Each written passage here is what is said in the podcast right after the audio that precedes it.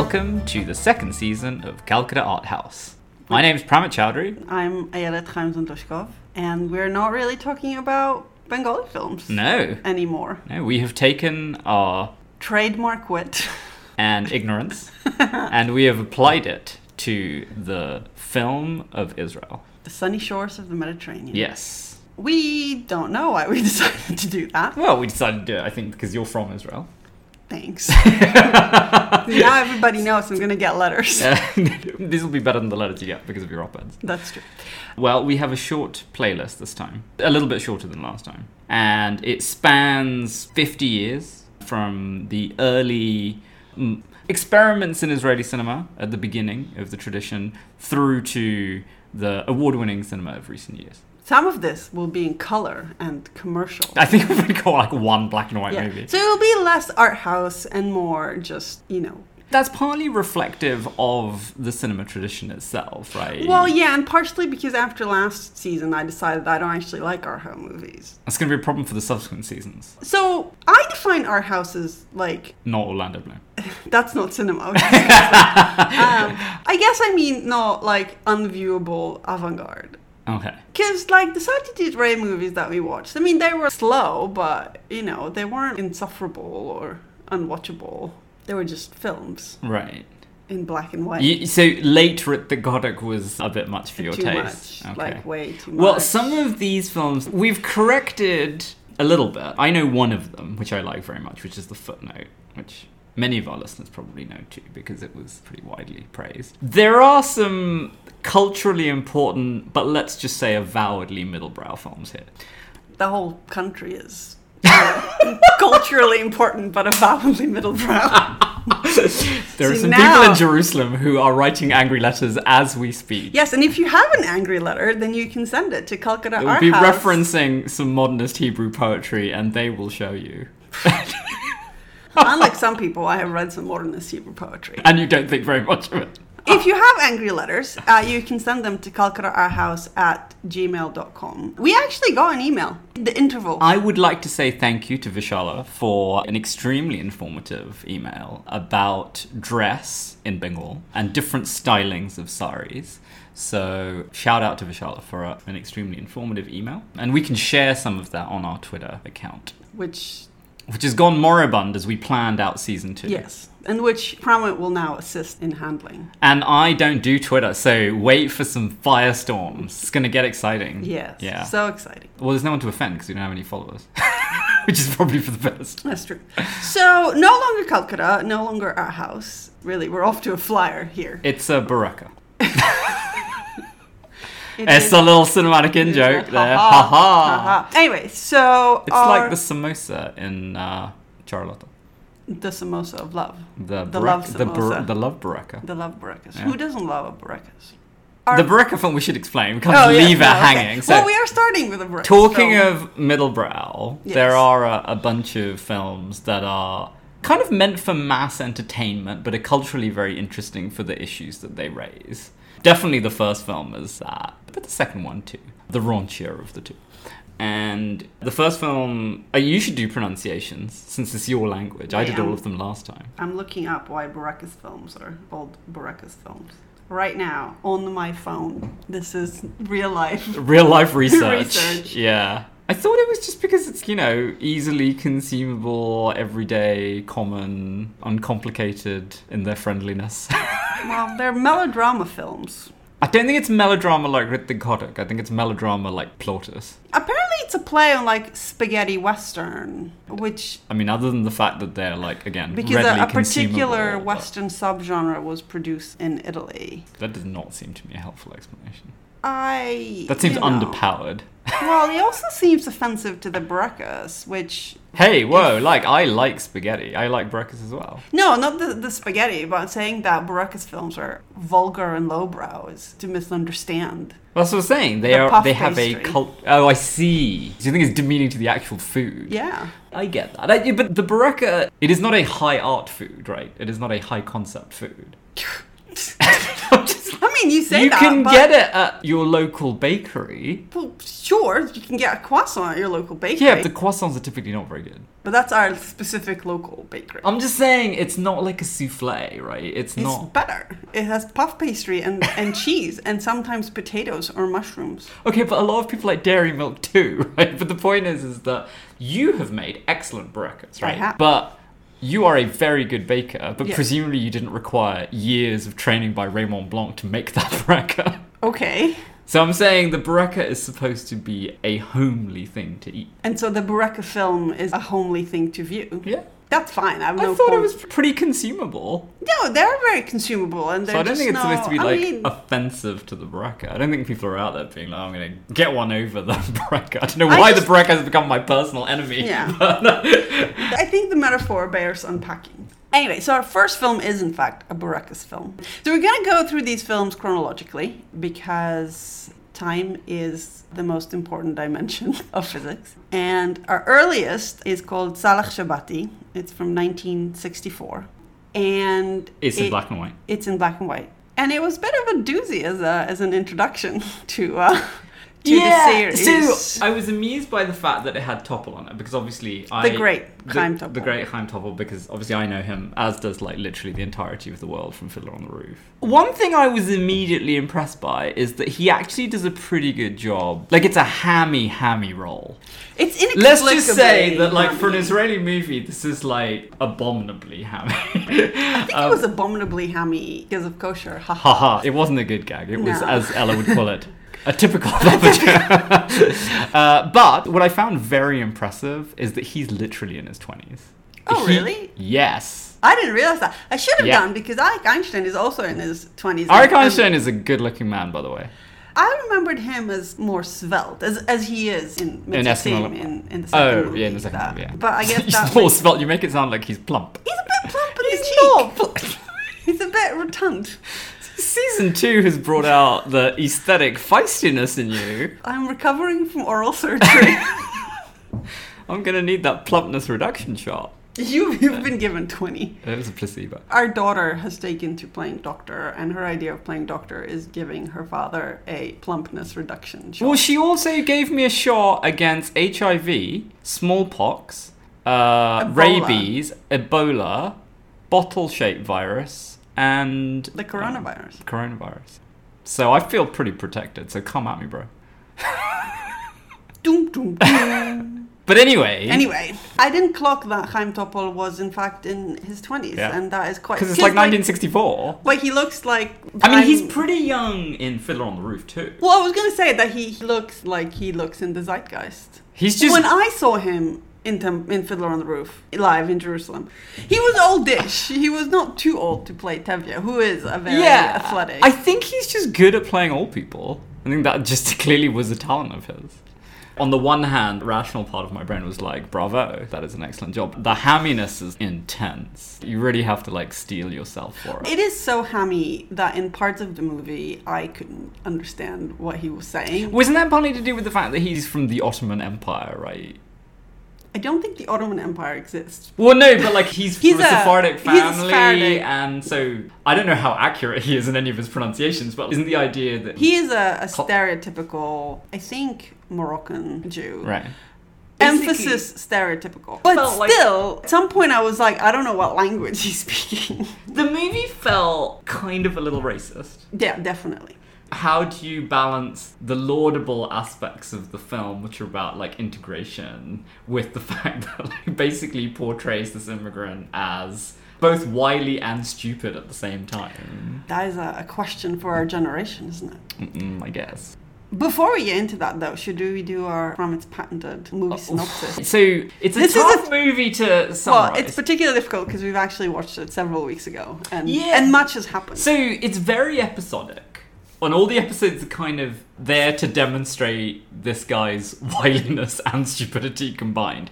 His name's Salah, right? Yeah. And he comes to the airport. Like the scene at the beginning is they arrive in the plane. It's him, his wife, and like seven kids. And she's pregnant, right? His wife. Yes. And so the well, and the joke is that they don't even know how many kids they have. yeah, It's not just them on the plane, right? It's them and a bunch of rich tourists, and it's a very like '60s airport.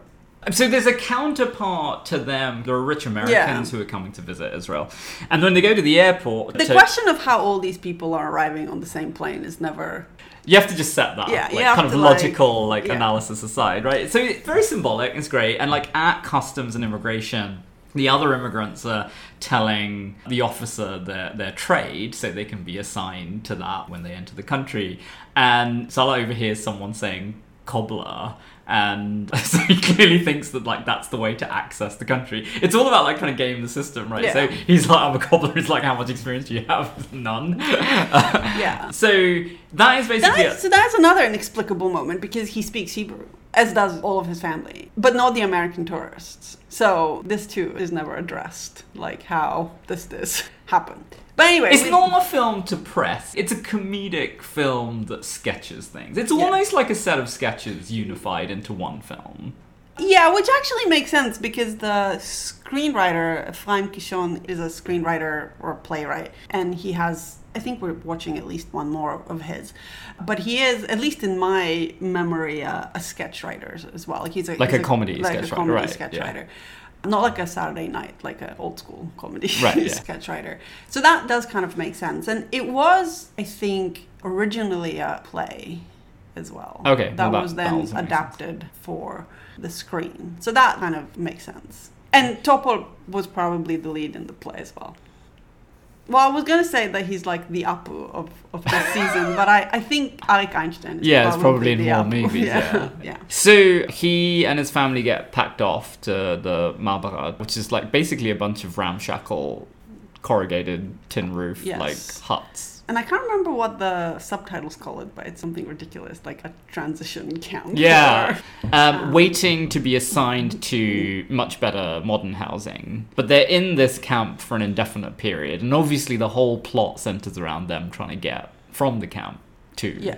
the housing. And then they're like highlights of the shenanigans he gets into. He needs to get a certain amount of money in order to get into the housing. And so everything is about him trying to like game his way into getting money. Yeah. So without like recapitulating the whole film, like the escapades involve a lot of political bribery where he's basically paid to vote, except he's comically bad at doing what he's been bribed to do. Yes. So there's this great scene in the voting booth where he's basically just taking a ton of the voting slips And just shoving them, shoving in, them into the yeah. box, but it's like totally transparent what he's doing.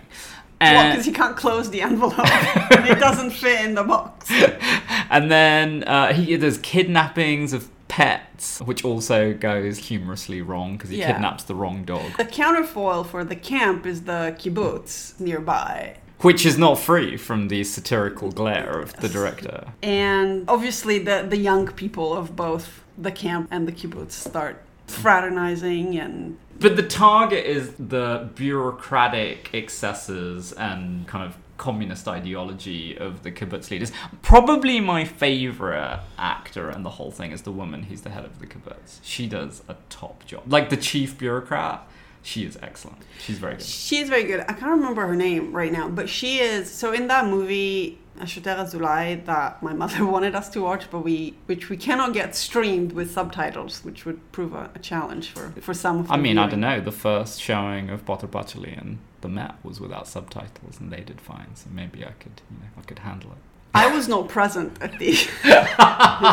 and and we've established that when uh, what was it? Pratid one day had faulty subtitles. It was uh, it was a The students were not happy about that. Yeah, Yeah. I wasn't happy. No, you it. were not. You were not. Anyway, she's the female lead in that. I think. She's one of the few actors who manages to transcend the fact that her role is a comedic stock character on the one hand, but she just does a really good job with it.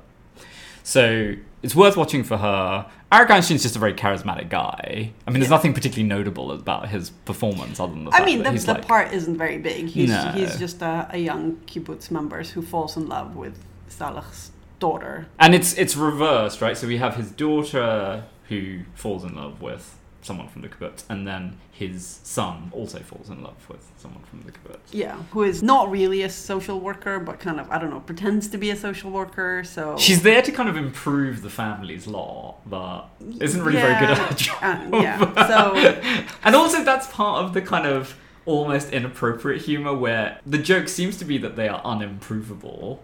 Yeah.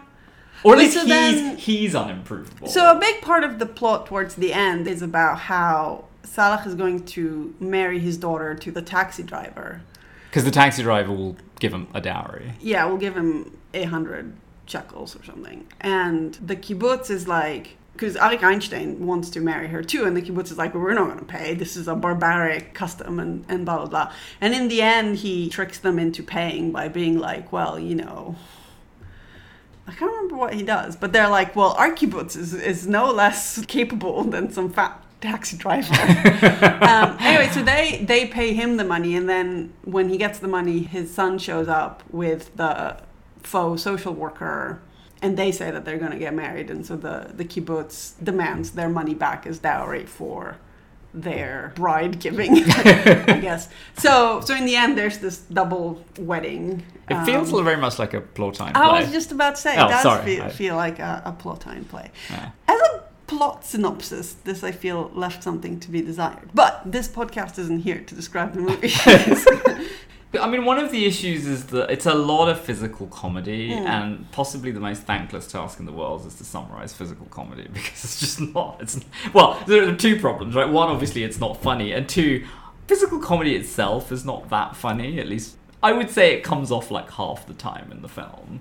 The film is much more watchable because the acting's actually pretty good, given some of the constraints of how hammy it is. They do a really good job, some of them. And also, there's a contrast between the roles that are hammier, like Salah's and the, the head of the kibbutz, and actually the younger people. Like, part of, I think, the message of the movie is this is just a generational shift. And once you get to that younger generation, like, it's much easier to see that integration happen almost Yeah. frictionlessly. But for the older generation, it's almost impossible, actually. Yeah. It's expecting too much. so we should say that the big thing that this movie is satirizing or criticizing is the integration of newcomers to Israel and the way that pretty blatantly people from the I guess the Maghreb and Yemen and the Arabic Peninsula were just treated much worse than Ashkenazi Jews who came at the same time. And so they were sent to live in these basically tin houses and left there with fairly minimal state support. And that gap is still being closed and is still something that the well not the current current government the the last government or two governments ago there's been so many was still using as a divisive mechanism and still talking about how Sephardic music and or in Hebrew they call them Eastern right Eastern music and culture and, and books and whatnot were underrepresented in society and the Jews of Sephardic origins were still sort of underrepresented in business and the professoriate and so on and so forth. So this is a problem that still exists. But in the process of kind of skewering that, Yeah. they kind of veer off satire and kind of end up at basically minstrelsy. Yeah. Well, but it is very much the older. Gen- I mean, this is something that, like, when we were talking about it, I don't think I, I was emphatic enough about it because I was thinking about him, but I actually wasn't thinking enough about the children because that, that just isn't the case for the children who are portrayed quite differently and seem to interact with the people in the kibbutz much more normally. And it's not just because they want to get married, but presumably that's part of it.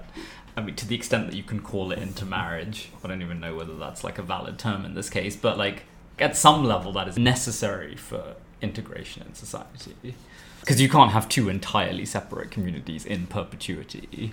Yes, and in fact, I think right now the majority of kids in Israel are so-called mixed. Right. It's the older people in the transition camp who are like singing their shared music together, right? And Well, but the transition camp population is actually quite varied, right? that was a bit harder for me to tell because when he was singing, other people seemed to be participating. Yeah, so I think a lot of them are Sephardic, but his neighbor across the whatever lane is The one that he plays the yeah like backgammon um, or whatever. backgammon yeah. with. Is clearly, I mean, his name's Goldstein, Oh, right? yeah. So, so he's a, he's clearly an Ashkenazi Jew, and that's also a kind of stereotype, right? Because he's a bit useless and a bit he's a bit of a shyster, right? Like Right. he's the one that introduces Salah to the electoral bribery Yes. Yeah. scheme, Yeah. and he's just kind of there and had been there for like five years. So, right, it, presumably the implication is that he hasn't really done very much to better himself. So, like, it is just basically stereotypical of immigration, which is another thing that is kind of typical of Israeli society, which kind of has a hierarchy where people who have been like it is kind of seniority based in some Right. some weird way. So people who have been in Israel since before independence, they'll think of themselves as kind of better than more recent immigrants. But it's also racialized, right? Because immigrants from Africa are treated differently from immigrants from whatever Russia, who are treated differently from immigrants from Europe. And you know, I mean, it's a it's a scale issue. So like you know, Ashkenazi Jews distinguish between like Yekes and Polish, and but it is racialized. I mean, there are finer grained categories than race involved here, right? I mean, it's Yeah. national and linguistic and all of that kind of thing. Yeah, but the kind of overlying ideology of a melting pot is so like strong that there's at the same time you get both a very strong push to kind of disinvest from your previous kind of cultural trappings and assimilate but at the same time for a long time the thing they were supposed to assimilate to was a very kind of eastern european. Yeah, I saw that um, Netanyahu said, and he wasn't the only one to say that you know Arik Einstein was Israel, and I found that interesting because like clearly the primary meaning of that was that he'd sung a lot of the songs, he was in a lot of the movies, people really liked his personality, but I wondered how prevalent it was of identifying like paradigms who were Ashkenazi. I mean, he isn't the only one, presumably. There were other people who were kind of symbolic of what it was to be Israeli or who were like very well known. And I wonder whether there's just a statistical imbalance in how many people are Ashkenazi and how many people are Sephardic when it comes to citing individuals. like Well, that yeah, and that, that is part of, I think, what is still driving this cultural divide.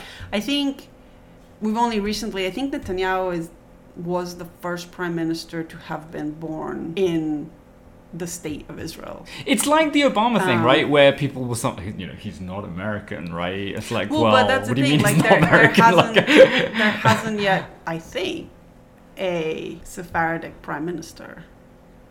There has been a Sephardic president, but not prime minister, which is saying something, seeing as it's the highest elected office. So, on the one hand, the impetus is for everyone to kind of be the same, but you're never really allowed to forget your tribal affiliation. Although you wonder whether these things are also just like short timescale things where Well, I 70 mean, years feels like a long time to some people, but it's actually not that long. But seven years is all we've got to work with. I mean, obviously one should never be complacent, but like if you were optimistic, you would say maybe change is just around the corner, right? Like in America, you can say things like, Ah, oh, there are a surprising number of people who are actively working against fairness in society, right? And I just don't know whether that's true for Israel or not. Like, the Sephardic community is pretty large. They're represented in the military, right? They're represented in other areas. So it's not quite the same as African American representation in the US. No, no, I don't think so. But you know, I haven't lived there in 20 years, so like, what do I know? But I think it's more a benign neglect and sort of Right. systemic racism than than it is an active policy. Be that as it may. Is this the racism of omission rather than commission, right? The type where, I don't want to say unthinkingly, but there's a bias to the in group without necessarily holding on to explicitly prejudicial views about the other group? Like, well, what, what's the. There's not really in group, right? That's the thing. It's a new country. I think. Well, I mean, no, I mean, in the sense that, like, Ashkenazi people belong to one group. And Well, I mean, they- belong to another. I think because Zionism was born and bred in Russia and kind of the Pale of Settlement, it was inherently a so-called white project. But now that the state has Immigration from the Arab nations began later, and so they came into society that already defined itself as culturally European. Because it's the 50s, right? So European is still like the prestige term. Things have changed, but I don't know. Yeah, I don't know. Well, also, there's like, I don't know anything about Israeli popular culture, so I don't know how much that has played a part. You'd have thought that in American popular culture, that might have led to a kind of an improvement in the state of things, since the images that are projected on screen or like in the media are often more diverse. I mean, for all the criticism that has come about in, in recent years, like, nevertheless, the situation, if you were to just take the fantasy and fictional realm, right, is preferable to the one that exists in reality. But I don't know whether in modern Israeli fiction there is that contrast between the society that is envisaged and the society that actually exists. I don't know. But if any of our listeners read modern Israeli fiction, they should Or watch TV. I mean, I- um, I don't know. I mean, as I said, I haven't lived there in 20 years. Well, and I know from what you follow, like you've read a number of books published in Israel and you've watched like satirical news shows and things like that. But that's not quite the same as like the full range of, No. you know, just whacking on the TV and seeing like how is society. I don't want to make it out that if the Sephardic Jews are this oppressed group, right? They're much better off than various other non-Jewish groups in Israel, and they are part of society, and those differences are increasingly becoming effaced. But it is still something that is part of. Well, I mean, I guess just like in India, even though it is a, a federated nation, right? You still think of yourself as a Bengali first and an Indian second, Yeah. right? So I think in Israel it's not quite like that. so but I mean, I'd say it's different for me, right? Because obviously I was brought up outside, so for me there isn't really the same kind of balance, even though my parents well, considered themselves but like when when Indian as well. Indians meet, right? They immediately are like, which part of India are you from, right? or it's self-evident, right, from Right. your name or something like that. yeah, So it's like that. oh yeah, I mean, you I, know, there's still like these in-group ethnic stereotypes that persist even as society becomes more. I think for those of our listeners who are not from Israel, I, I assume one of the curious features here is that we're really talking about two major. I mean, you you know, you mentioned in passing other groups, including Jews from Ethiopia, right? If any immigrant group could be construed as oppressed, it, it would be Ethiopian Jews. And then there are also non-Jewish groups, as you pointed out. But I think the the curious thing in the case of right Ashkenazi Sephardic is that they are the two major communities. Yes. And in some ways, right, don't the Sephardi Jews have some claim to being, in fact, pre-Ashkenazi in the sense that weren't there some Sephardic Jews who actually remained in yeah, so there Israel for a very long. I mean, I, setting aside the contention there over the a- use of the term Israel, but like, a, a group of um, Sephardic Jews who claim to have maintained. you don't um, mean claim in the I'm casting aspersions on that claim sense, right? No, no, I'm just reporting, they have, right? yeah. Like, like, that are supposed to have had continuous settlement in Jerusalem since like Roman times. Respect. So they have never been diasporic. Right. I like that. It's like a drop mic. I've been here a hell of a lot longer than you have. Um, Rusky. but also, you know, culture in Israel has become more assimilated to its location, right? It started out being this European enclave in a Mediterranean sea, but over the last seven years, like everywhere else, it has become much more integrated with the Arab culture. Yeah, like it. actually, as an And- outsider going there without having been to any of the neighboring countries, but you know, knowing people from elsewhere in the Middle East, my feeling was that it bore much more of a resemblance to what I thought of as other parts of the Levant and the southern Mediterranean because place has tremendous power and the composition of the society is not the same as Northern Europe, right? Well, and there are these fake binaries, right? People are like, oh, well, you know, there's Beethoven on the one hand and whatever lowbrow Sephardi music on the other, but. Oh, is that the like the artificial like? uh, or you know you Right. insert like fancy schmancy white European Yeah, yeah, yeah, composer yeah. but like the fact of the matter is that for your average Israeli kid they listen to the you know the top of the pops which are vastly dominated by Sephardic music So that's kind of what I was getting and at. where by, like, nobody pop- knows who Tchaikovsky is. Because kids these days. Tchaikovsky, that famous Jewish composer. we play the music right only if your name is Shlomo. this is a very heavy discussion for a first episode, and we're gonna get angry letters because I'm sure I botched the like social political. Well, but we don't have any listeners. It's cool. Okay. Yeah. This sounds as if we're running the risk of being slightly informative, unlike last season. You're No. really letting the side down. No, this is it. This is all. I've got. Well, so one of the consequences of having this discussion is like making the film seem very like contemporary, actually, in its I, I think it is. and I, I you know, I don't want to like overly academicize it because like at some level you need to enjoy the film, right? I enjoy avant-garde films, so like I'm okay with something being like a little boring. It's not. I just. But- I need a melody. I The- need a plot. I need a through line. But this film, I did think benefited from having social relevance because I think if I was just watching it as a film, it was a bit hard work because it didn't have.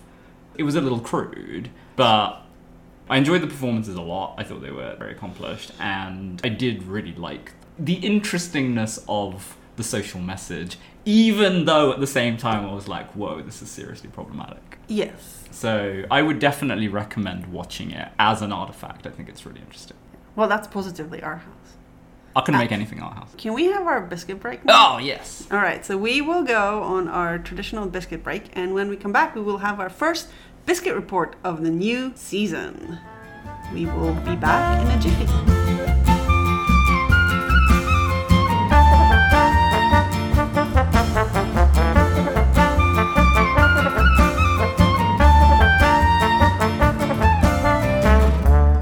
And we're back. Hopefully, there would have been, you know, an ad. In, You were quite between. snippy about my suggestion about using klezmer. Klezmer is not the national music of Israel. Tchaikovsky. um, sponsored by the maker of soup almonds. The The, volume that we go through, Awesome. the Yeah. very least they could do is send us some chicken patties or whatever, some oftov. Is that by Osem? No. Sorry. But they could send us soup almonds. Prominent is on um, vendetta against soup almonds that one could almost describe as positively anti-Semitic. Basically. Mostly the acceptable face of anti-Semitism, soup almond hatred.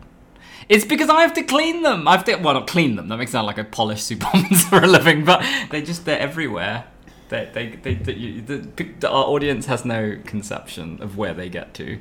Behind the sofa, on the floor of the car, in Theo's hair, I mean, that is our lot.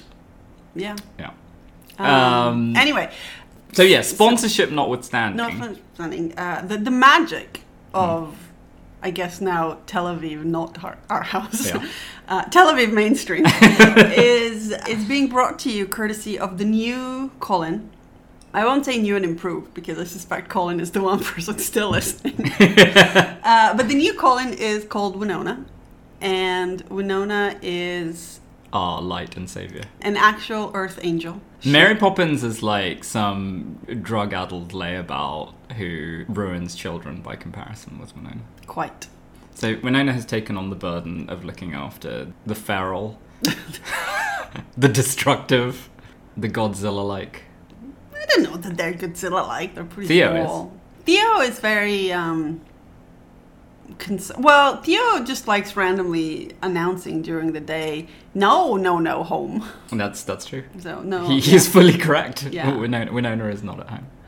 Well, she's at her home. She's at her home, which he seems to, to not not agree with. But anyway, Winona is using her magic skills, much like Colin used his magic skills, to make us sound listenable. yes, and delete all of our ums and ers, of which I assure you there are many. And to find some non-klezmer music. Yes, and generally make this podcast more vivacious. Since than- this is a new actually- season, let me give a shout out to Colin's podcast. Oh yes, Colin and Eli's podcast on classics in movies. All movies. Yes, our house, not our house. I think mostly not our house. Sword, sandal. I think we're supposed to go on there to talk about Aishwarya Rai, which is our kind of side side hustle. Yeah. Sponsorship by Aishwarya Rai is also. Yes. I was very complimentary about Chokher Bali. That's true. I ate my hat, my proverbial Mm. turban, my topor. But whatever. Pick a hat of Indian origin, and I ate it. But yes, it's called Movies We Dig. And last time I tried to tweet about it, I totally botched its Twitter handle. Um, so I'm not going to try. Um, Sabotage! Colin, if you are in fact listening, hi. We hope you enjoy your new abode. And we recommend that you all go and find movies we dig. For a much more professional podcast than this one. Yes. But anyway, Biscuit Report. Biscuit report.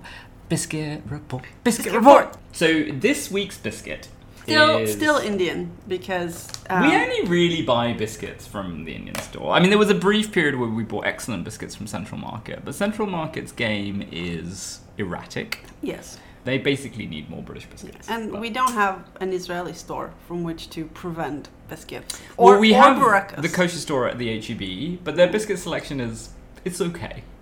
So what I really want is like an actual proper Jewish bakery doing biscuits. That would in fact be better if someone could make that happen. Actually, you know, the baking of Israel is not very biscuit based. There must be a biscuit. You must be mean- able to go to like Abulafia and get a biscuit, a No. cookie. No, it's just No. savory. Yeah. the whole thing. Well, I mean, they make probably like yeasted. We're very we're big on yeast wafers and I mean, I'm not complaining. You know, Um, if I were Abulafia, I would you know, cake. have whatever they had put on. yes, you make cookies. Maybe I can get my mother to make a selection of Israeli cookies that Or we or- can yeah. we can sample. Yeah. But yeah, I don't know that the tradition of biscuits in the British colonial sense can have has- a bureka report. The thing is, the Indian store is a very good source of biscuit. It is. This particular biscuit is the cardamom cookie, which for some reason is also given in French, the cardamom sablé. I think we actually discussed this cookie in a previous biscuit report. Well, it's pretty good. So it- it, it bears, repeating. um, it is apparently premium forward slash prime. It's got so much text on its label. It's got a little picture of cardamom pods. It says crispy, just baked, made with real cardamom seeds. That is true. It is French, so because it is fait avec de vraies graines de cardamom. So not not fake cardamom seeds, but, but real ones. Apparently they're called nan katai. I don't know. That's not not Bengali anyway. Um, it's pretty brittle. Um, I mean, it's a shortbready kind of situation. it's short, but it's not. It's uh, it's got a slight metallic quality to it. It's like a um, shortbready snickerdoodle. Oh, it's made in Canada. Oh, Canada. Oh, Canada. So you can't really get these biscuits in non-Indian stores. Except maybe in Canada, where they're just rolling in the streets. There is a you know proportionally reasonably large Indian population in Canada.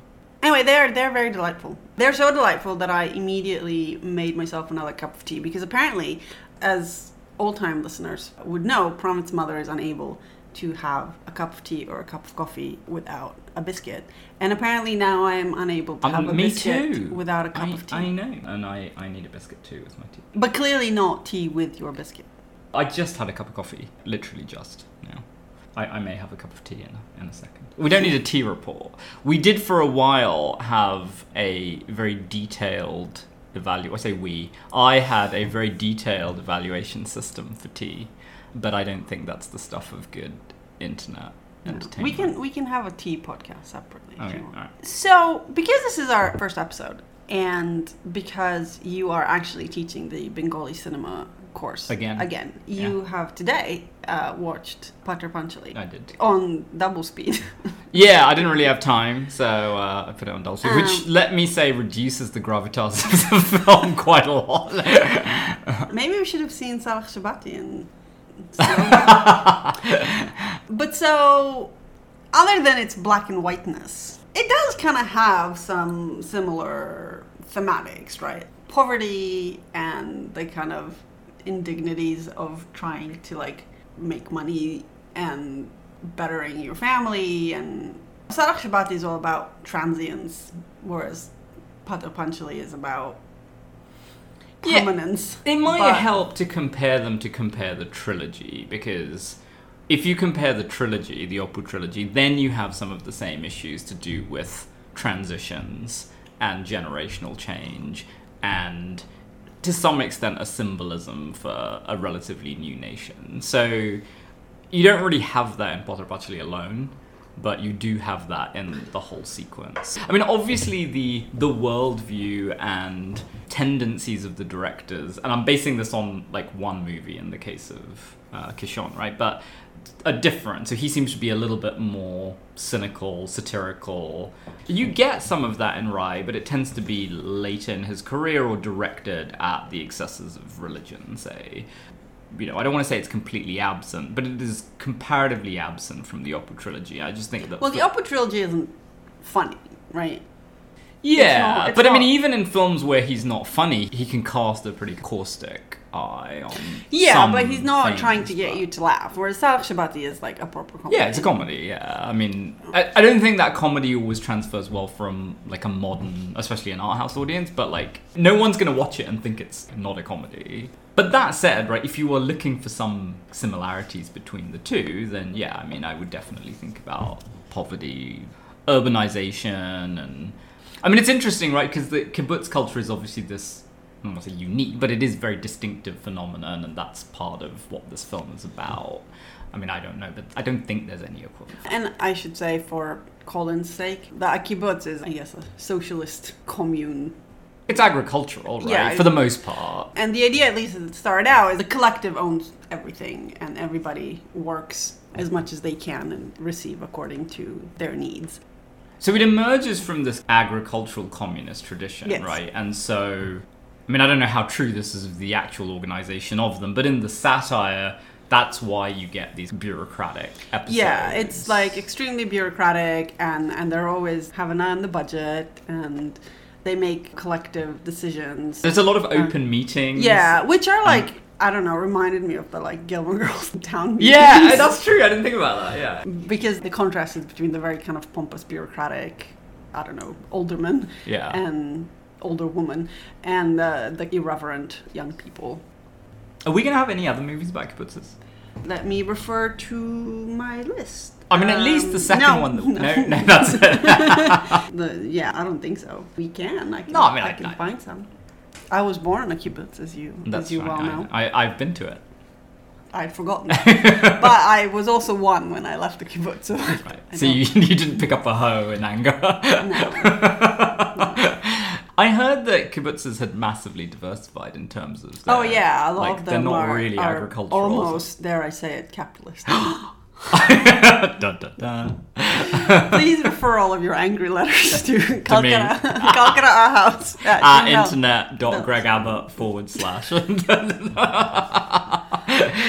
Just bomb that abortion dobbing in line. Send them Shrek memes. They're not our listeners anyway. You're saying that Greg Abbott doesn't listen to our podcast? Not anymore. He only likes Israel superficially. I guarantee you he's not interested in the movies. It's just for like political capital. That makes me sad. But anyway, the kibbutz. The phenomenon of the The kibbutz kibbutz. that we will now completely bypass for the rest of the season. Well, you know, Israel is a small country, but it is very dense. We cannot encompass every Well, single... also you wanted to put in a lot of like sex films for some reason. I don't know why. Because the culture is Overly sexual. I don't. I don't. those are the classics as presented to me by my parents. So it's it's entirely possible that my family just has a weird sex bias. I mean, we saw it in a kind of fragmentary way, but it was uneasy viewing. Our next movie, Yeah. Metzitzim, that is a bit. We're going to get into that controversy next time, Well, so we're not when I asked my mother if it was Did she know the story though? The story about the making of the film. no, but when I asked her if it was appropriate viewing in the presence of the children, she said that it was fine because they would be too young to understand what was going on. Yeah, well, she changed her mind once she started watching it. Think um, part of it is because those are movies from the '60s. We're know. getting off to like a really controversial start. So we've got this movie, and then we have a movie where no, I won't spoil it, but like it's going to be very controversial when we talk about it next time. You're generally confrontation averse, but as you hit your prime, you're just confrontation left, right, and center. I know not what to tell you. I mean, it's a controversial place.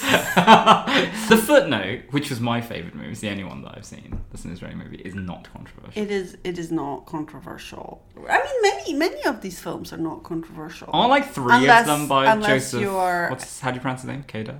Kida, Keda. yes. I mean, if you're anti-Zionist, then they're all controversial. I So suppose so. Yeah. you know. We're not taking a well. I'm not taking a position on that. I'm treating these as As artifacts. as objets d'art. yeah. Okay. Well, you can guess my position by default. But why were we? Oh, well, because we're, we're, talking about bypassing, kibbutzes, right? yes. And it's like, well, what do we have instead of kibbutzes? And based on what you said, apparently it was sex. the big city, urbanism. I um, don't know because you haven't described the, the only films that you have Well- mentioned, not just in compiling Well, this list, but also that films gonna- that you've talked about in the past One of the basically movies we're going to see is about Indian immigration, centered on a lesbian love affair. QED. I just want to say to our listeners that this suggests that we are much more exciting than we really are. On that note, Well, I mean, we've built up a lot of excitement for the next movie. a lot of tension. I think now people might just think it's like a porn movie or something. It is not porn. no, movie. I know. It is not porn. But It's it is a movie about voyeurism. So we're not a world away. And it is kind of dark in places. And it was totally not what I expected when I put that movie on the list. So there is that to look forward to. So it's called Metzitzim, which means peeping toms. And it takes place on the beach that apparently my family used to go to all the time, and of which I have no recollection. And yeah, it's kind of dark and I don't know. Obviously, I don't know like the literal translations of any of the words. I assumed when you said it had something to do with breasts. I see that. I mean, my phonology is obviously, you know, erroneous. Like Varro, I'm not going to let that stop me. I don't think it has. Unlike the Grand Tetons, what about the Grand Tetons? the Grand Tetons are called the Tetons because the Frenchman who saw them was like, ah, boobs. For real? For real. That isn't a Varonian etymology? No. Wow, okay. Yeah. National Park trivia. Not so uninformed now, eh? Anyway, this episode is now begging to be wrapped Shuffle up. off its Should be mortal shuff- coil. Exactly. We will see you hopefully next week, but who knows? In this era of tumult and climate change, As long as there's not a biscuit shortage. priorities. priorities. Well, until next week. Bye! Bye.